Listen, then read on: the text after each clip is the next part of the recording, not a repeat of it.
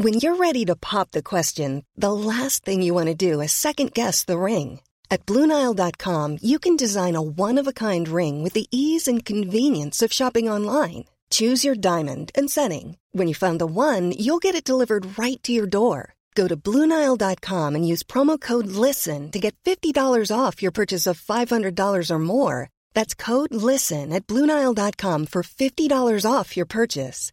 BlueNile.com, code LISTEN. Hey, it's Ryan Reynolds, and I'm here with Keith, co-star of my upcoming film, If, only in theaters May 17th. Do you want to tell people the big news? All right, I'll do it. Sign up now and you'll get unlimited for $15 a month and 6 months of Paramount Plus Essential Plan on us. MintMobile.com/switch. Upfront payment of $45 equivalent to $15 per month. Unlimited over 40 gigabytes per month. Face lower speeds. Videos at 480p. Active Mint customers by 531.24 get 6 months of Paramount Plus Essential Plan. Auto renews after 6 months. Offer ends May 31st, 2024. Separate Paramount Plus registration required. Terms and conditions apply if rated PG. Hey, I'm Ryan Reynolds. Recently, I asked Mint Mobile's legal team if big wireless companies are allowed to raise prices due to inflation. They said yes. And then when I asked if raising prices technically violates those onerous two-year contracts, they said, what the f*** are you talking about, you insane Hollywood ass f- So to recap, we're cutting the price of Mint Unlimited from $30 a month to just $15 a month. Give it a try at mintmobile.com/switch. $45 up front for 3 months plus taxes and fees. Promo rate for new customers for limited time. Unlimited more than 40 gigabytes per month. Slows full terms at mintmobile.com.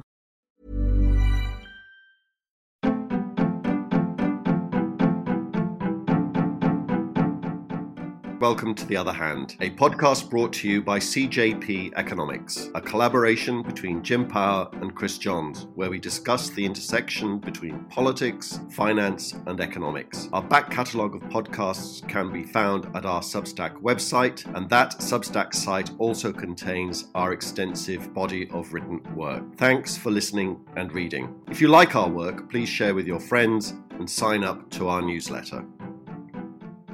Good afternoon, Chris. Good to talk again. Lots on the news agenda today. We had some data published by the Central Statistics Office yesterday based on Eurostat data published just over a week ago about the cost of living across Europe. So some pretty stark messages there for Ireland. We had UK trade and balance of payments data for the first quarter today, which also paint a pretty stark picture of the impact that Brexit is having on the UK trade performance. This week, we've had the ECB's annual policy forum in Portugal, where the European Central Bank, the Federal Reserve and the Bank of England officials were making some strong noises. Lots going on equity and commodity markets. And there's a good story about Boris doing the rounds that I think is worth a quick mention. If I could start by looking at the cost of living data that Eurostat published and that the CSO picked up on and sent out as a separate release relating to Ireland yesterday. Eurostat basically tries to compare the cost of living across the European Union and some other countries. And it gives a breakdown for a range of different products. But there are some incredibly stark headlines for Ireland. As you know, we're convulsed here at the moment with issues around the cost of living crisis, serious pressure coming on from Sinn Féin to immediately implement a package to address the cost of living problem here. There's a suggestion from government that the budget may be brought forward a couple of weeks from its likely original date of October 11th. So that's trying to alleviate some of the political pressure that's coming from Sinn Féin to introduce a cost of living package immediately. So the government seems intent, as I think is the correct thing to do, to wait until the budget before any measures are announced. But getting back to the Eurostat data, it showed that Ireland and Denmark had the highest price levels in the EU27 in 2021, 40% above the EU average. Okay, and we're up there with Denmark. And then if you look at the food component of that, Ireland is the third most expensive country for food in the EU27. With Luxembourg and Denmark just above us. And we're the second highest in the Eurozone with just Denmark Luxembourg above us. Of course, Denmark is not in the euro area. For non-alcoholic beverages, we're the second highest in the EU27 and we are the highest in the euro area. Food prices are 17% above the EU average, and all food prices, with the exception of fish, are significantly higher than the EU average. Milk, cheese and eggs, for example, are 25% more expensive than the EU27 average. Bread and cereals, 20% higher. Alcohol is the second most expensive in the EU27 and the Eurozone, and it's just over double the EU average. So Ireland, I looked at a colour-coded map that Eurostat published, and they give a purple colour to countries that are more than 120% above the EU27 average. So three countries that are not in the EU: Iceland is at 150%, Norway 146%, Switzerland is the highest at 167%. And then within the EU, Sweden is at 128, Finland 126, Luxembourg 132. So Ireland, an incredibly expensive country. And this poses the question as to why that is the case. And I'm not certain what the answer is, but I've just been banding around with a few ideas in my head. If you look at the food supply chain here in this country, we have at the bottom of the pile, if you want to say that, the primary food producer, in other words, the farmer. Then in the middle of the supply chain, you have the processor. And then at the top of the supply chain, you have the retailer who deals directly with the consumer. So we have seen, of course, in the last while, a significant increase in input costs in farming, and that is resulting in higher output prices for agriculture produce. But that's very recently. That doesn't really relate to what happened during 2021, which the Eurostat data picks up on. That's a more of a recent phenomenon. So I think you can bandy about some of the ideas. I mean, you could argue that we are a small island nation, a market of just over 5 million people, which is a relatively small market. So possibly that means that we cannot achieve the sorts of economies of scale that bigger countries can achieve. There's also issues around the cost of doing business. So in areas like wages, insurance, commercial rates, rents, Ireland is consistently pretty high on a lot of those metrics. So if you take into account that if the costs of doing business are very high in this country, that will obviously feed into higher consumer prices. There is also, I guess it'd be interesting to find out exactly what's happening at the retail end on a comparative basis. A few years back, Tesco was reputed to have called Ireland Treasure Island because of the margins they could earn here relative to the UK. So there's lots of possible explanations. We don't quite know the true story, but the message is pretty stark. You know, up there, Ireland is up there with the Scandinavian countries and Luxembourg as an incredibly expensive country in which to live. And I just posed two questions to you, Chris. Do you think, number one, as a country, we can justify that kind of status? And secondly, what do you think the reasons for it might be? Well, it kind of depends what you mean by justification. I think part of the explanation must be that the countries that you listed as also having high prices are all rich countries. And the fact is that Ireland is a rich country these days. Hard that some people might find that to believe.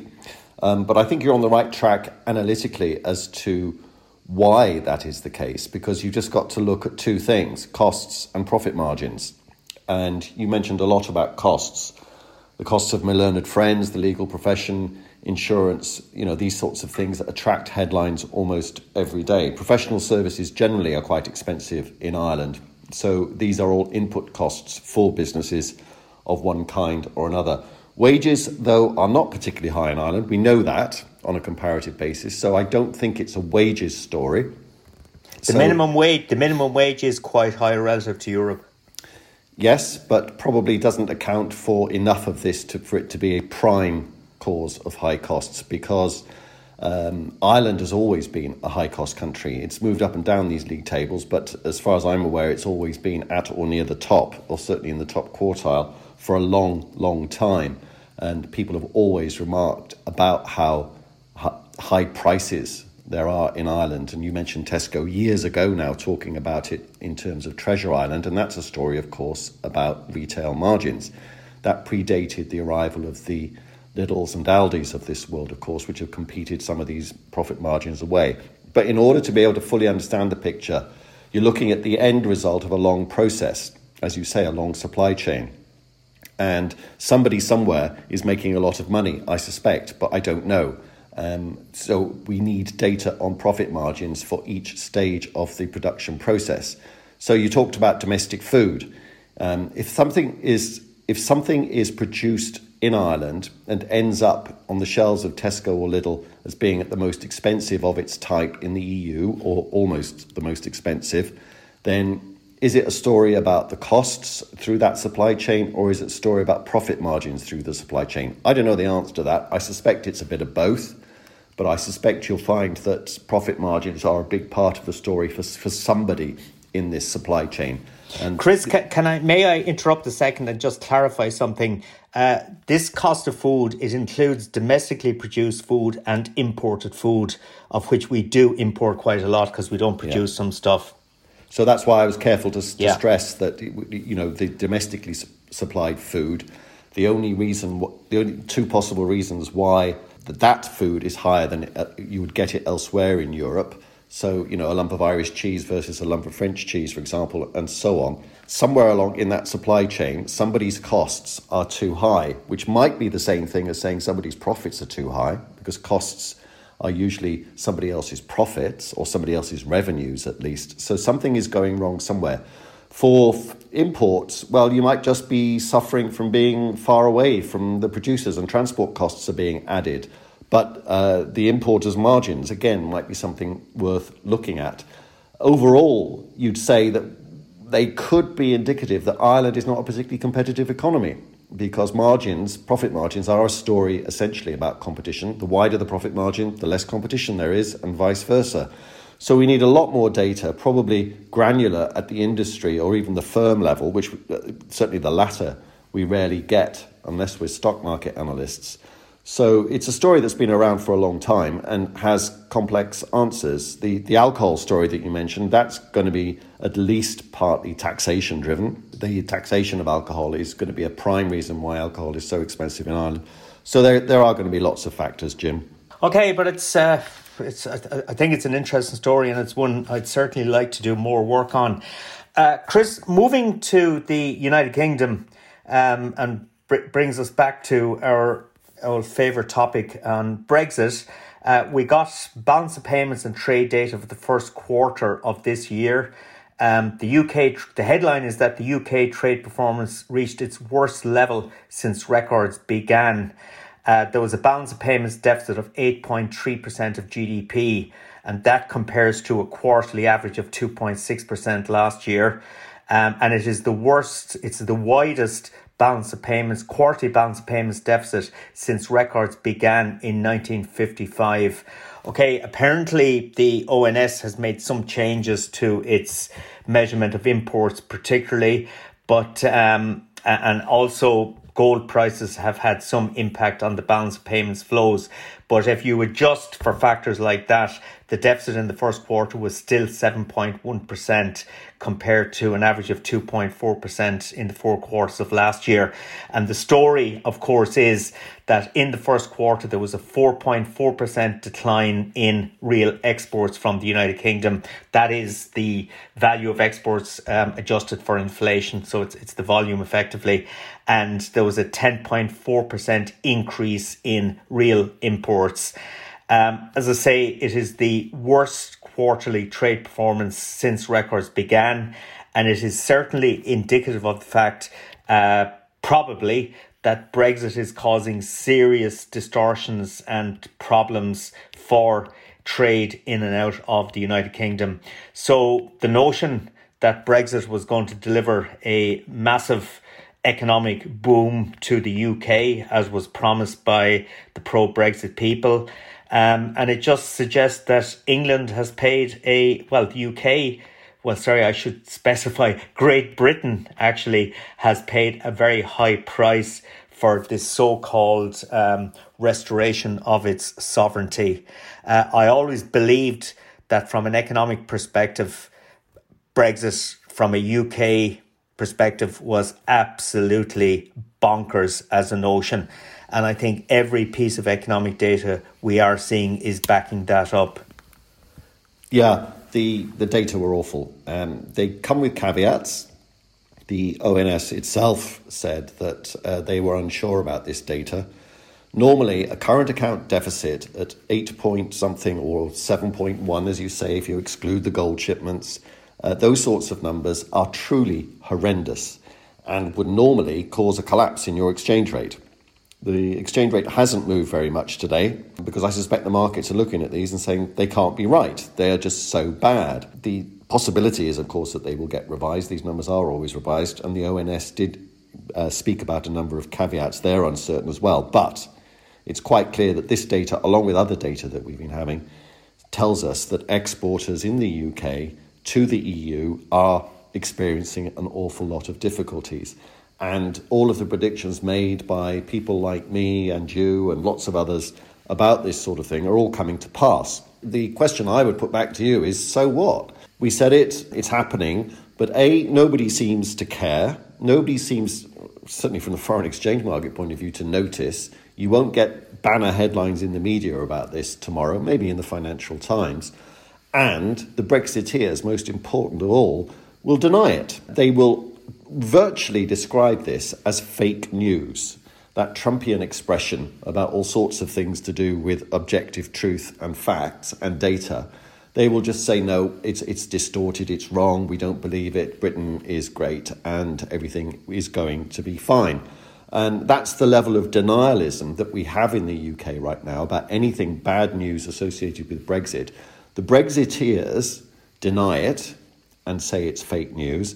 And lots of people who should actually be jumping up and down about this, and I'm thinking in particular Keir Starmer and the Labour Party, stay stumm. They say absolutely nothing because they know that the Brexit debate remains toxic. It's how Boris Johnson wants to fight the next election, believe it or not.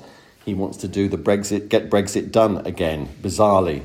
Orwellian, isn't it? I think that overused expression applies here. They just want to keep on fighting the Brexit wars. And if you're going to keep on fighting the Brexit wars to gain political advantage, you have to deny all of these negative stories. They're not stories, they're facts. You have to say that they're wrong. That's the rather bizarre situation that we find ourselves in the UK. This sort of thing doesn't seem to matter. Nobody cares. On we go. But eventually, if 8% of GDP is your current account deficit going forward in a sustained sort of way, the one thing I would say to you about it is that it is utterly unsustainable. It will cause severe problems. In the past, it would have caused a sterling crisis. And I think that's the number one candidate going forward that to look for, is that if these current account numbers are repeated over the course of the next year or two, then you think sterling is weak at the moment? Just watch what will happen. And that's going to be the barometer of the extent to which this data is correct or not. You cannot run a current account deficit of 8% of GDP without something giving. My guess is going to be that it's going to be the currency. It could be something else. But in the past, such deficits would have been described as utterly unsustainable and would have generated something of a financial and, in particular, foreign exchange crisis. So it's real, but nobody cares. Apart from you and me, Jim. I heard Sajid Khan, the Lord Mayor of London, in a London debate a couple of days ago, arguing that the United Kingdom should re-enter the single market. But some members of the audience or the panel just looked at him incredulously because that boat has certainly sailed at this stage. In Portugal this week, we've been having the annual policy forum of the European Central Bank. And the heads of the European Central Bank, the Federal Reserve Bank of the United States and the Bank of England have sort of come out arguing that rapid action to tackle inflation is now necessary before it becomes embedded. And Jerome Powell, the chairman of the Federal Reserve, is suggesting that there might be another 50 basis point or 0.5% increase in US rates in July following the 0.75% increase we saw this month. I find it kind of strange, to be honest. I mean, central bankers coming out saying that rapid action needs to be taken. I mean, they are the central bankers. I mean, why are they coming out and saying this? Why don't they just get on with it? Because, I don't know, I find some sort of a disconnect here. And reading between the lines, one gets the distinct impression that central bankers really haven't the bogs what's going on at the moment. They haven't a clue what to do with policy. They don't know how to react to inflation that's risking becoming embedded in the system, and economies that are clearly under serious threat at the moment. So am I being a little bit cruel here? But as I say, I do get the sense that central bankers really don't have a notion about what to do with policy. And that worries me, I have to say. If it wasn't so serious, I'd laugh. Because I think that we lived through, you and I anyway, the era of the all-knowing, all-powerful, godlike central banker, beginning with Paul Volcker all the way back in the early 1980s, who cured the 1970s inflation with interest rate hikes. And then we had the era where central banks in the UK, for example, were made independent. Inflation targeting became the norm, and the way in which you targeted inflation was by using interest rates and giving central banks the independent authority to manipulate interest rates. And they made a good job of it. On the face of it, the results were good. A bit mixed in some cases. The ECB has only just recently met its 2% target, for example. And I think the ECB deserves a lot more criticism over its history than it actually does get. But what the heck, what do I know? But it was the era of the all-powerful, all-knowing, omniscient central banker. They were celebrities. We had the cult of Alan Greenspan, who was the boss of the Federal Reserve for years and years and years. And, you know, when he spoke, the world's financial markets moved. We had in the UK, we had somebody called Mark Carney, a Canadian celebrity central banker who became very well known, became a household name in the UK. So these people became godlike creatures in that they were the ones that controlled everything. I think we're now witnessing the demise of the omniscient central banker. You have said and repeated many times about we don't understand what causes inflation. One issue or one item of inflation that's becoming really controversial in this country is the price of hotel bedrooms. There has been a dramatic increase over recent months. And indeed, I saw one of the hotel groups this morning reporting that over the last couple of months, their revenues are from per hotel room are up significantly. My reaction to that was, wow, so what? I mean, given the sort of price increases we've seen, what the hell do you expect to happen but revenue per room to increase? But I've heard various representatives from the hotels industry on radio trying to justify why hotel prices have increased, and they are suggesting it is because there is a lack of supply of hotel rooms. A lot of hotel rooms have been taken out to look after both direct provision and Ukrainian refugees. And that as those rooms have been taken out of supply, prices have started to rise. But I actually don't get demand and supply in hotel rooms. I mean, surely the price of a hotel room is what the seller of that hotel room deems it to be. It's not as if the two of us rush into Jury's Hotel here in Dublin. There's one room left and the two of us engage in a bidding war to get that hotel room. Somebody was telling me in the last couple of days that they met two Germans at Dublin Airport, and the Germans were saying, I'm not surprised people are queuing to get out of this country, that we've been plundered here over the last week. in terms of prices. There's a really huge amount of short-term thinking going on here in the Irish tourist industry because, if we continue to price it as we're pricing it, we are going to kill the goose that laid the golden egg. I think there's no doubt whatsoever about that. I also, I would really worry that the prices that they're paying, that they look at the quality of what they got, which is patchy. Some is very good, some is not so good. And they will make a decision that we ain't going back to this country again. So once you lose a tourist, I think you lose a tourist forever, pretty much. So I think there's so much short-term thinking. We really are in danger of doing irreparable damage to our tourism product. And I think the hotels industry is certainly at the forefront of that. I mean, I get the pressures hotels have been under in terms of the impact of COVID, the impact of input costs, labour problems and so on, energy costs and the rest that we've discussed. But I would just seriously question what they are doing at the moment. They are going to destroy something that is really important for regional economic activity, particularly. But there you go. We'll see how that pans out. If I might just add a personal note, Jim, I wonder, and it's a question, genuine question, whether this is a regional versus Dublin problem. Because I just booked a couple of nights for a hotel in Dublin in August, presumably peak tourist season. I looked at all the prices of all the hotels I normally stay in when I go to Dublin, and they looked as per the last time I did it and the time before I did it. And I got a hotel what I considered at a price I considered to be eminently fair and reasonable. So could it be that these tourists are getting ripped off outside Dublin? Or am I just basing this on one small data point? I don't know. I mean, I hear horrendous stories about hotel prices in Killarney at the moment. But I also hear horrendous stories about hotel prices in Dublin. So I don't know. I think you may be lucky. There is a general view out there that a lot of hotels have increased prices dramatically. But there are others then, I know one down in Waterford, for example, that is still very, very competitive. A couple of friends of mine stayed there recently and found it very good value.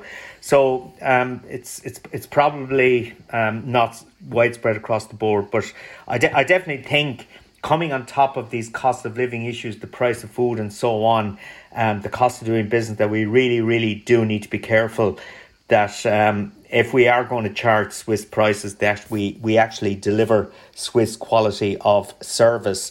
A couple of things, Chris, before we wrap up. One is I see Bitcoin is on track for its worst quarterly performance in more than a decade. 58% drawdown this quarter, which is just about to end tonight, which is the worst performance since the third quarter of 2011. So that is an ongoing story. But I see Noah Smith podcasting, or his blog this morning actually, about Bitcoin, and he's tracked all the drawdowns we've seen over the last few years in Bitcoin, there have been three or four, and Bitcoin has subsequently come back, but not as much, didn't make up the losses that were made. So, but and he's sort of suggesting that at some stage, Bitcoin will bottom out again, and that there will be another surge in its price. So it's for Bitcoin investors, it's not a game that's over, but certainly very difficult trading conditions. And keep the smile off your face, Chris. You have a good story about Boris, I believe you'd like to share. Yeah, just before we get on to that, the Bitcoin thing, of course, I take Smith's point very well, which is that it could well stage a comeback now. There are people in the markets who say that the leverage, the money that people borrowed to buy Bitcoin is close to being washed out of the system, and that there are a whole rake of new buyers out there waiting, which is perfectly possible. But I would still say what I've said all along, which is that they ultimately, most of them, not necessarily all of them, but most of them will be disappointed, because if Bitcoin goes up again in the way that it did in the past, I think, at risk of making a forecast, it'll come down again in the way that it has really over the course of this year, really since last November, I think it was when it peaked. And it's not just Bitcoin that's in trouble, of course. Stock markets are also slumping. This is one of the worst first halves of a calendar year for US stocks since records began. It's actually the fifth worst, and it's the worst since 1970. So these are grim times for financial markets. I think that it's all connected to, obviously, the inflation interest rate story that we've spoken about often. I think that markets are getting really worried, like us, that the central banks don't know what they're doing and are going to make a mess of it.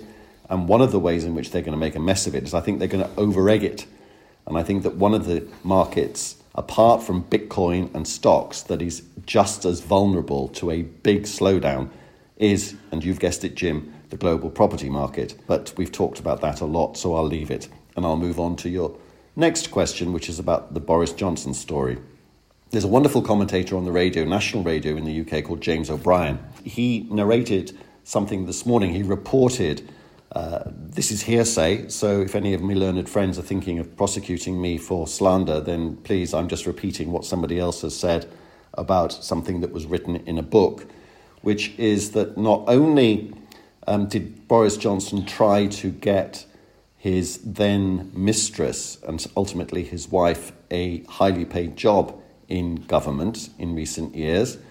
The story there is that the Sunday Times last week printed that story, and then at a request from, I don't know, but we can probably guess, the story was then spiked. It did actually appear in an early edition and then disappear. And the fear, according to James O'Brien, by Downing Street and people close to Boris Johnson was not so much at the story about the job, but about an earlier incident which had been reported, and this is reported, I'm not saying it's true, I'm just saying that this is what James O'Brien said. I'm very conscious of getting it wrong. The story goes that a member of the House of Commons walked into Boris Johnson's office in the House of Commons, and there he was with his then mistress performing some kind of a sex act on him.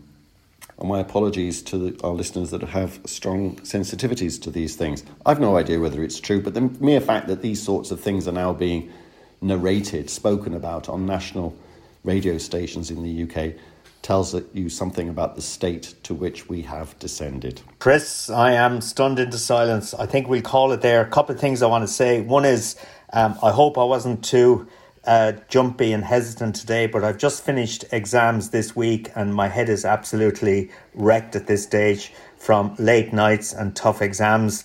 I'm off to Waterford tomorrow evening. On Saturday I am doing for Dungarvan Hospice this annual mountain walk from Clonmel to Dungarvan, which is the Comer Crossing, so I'll be back breathing in the air of my beautiful county.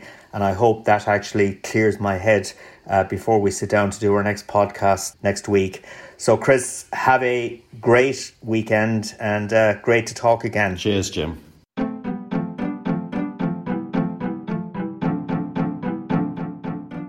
You have been listening to Chris Johns and Jim Power on The Other Hand. We hope you enjoyed it. If you did, please sign up to our Substack account, www.cjpeconomics.substack.com.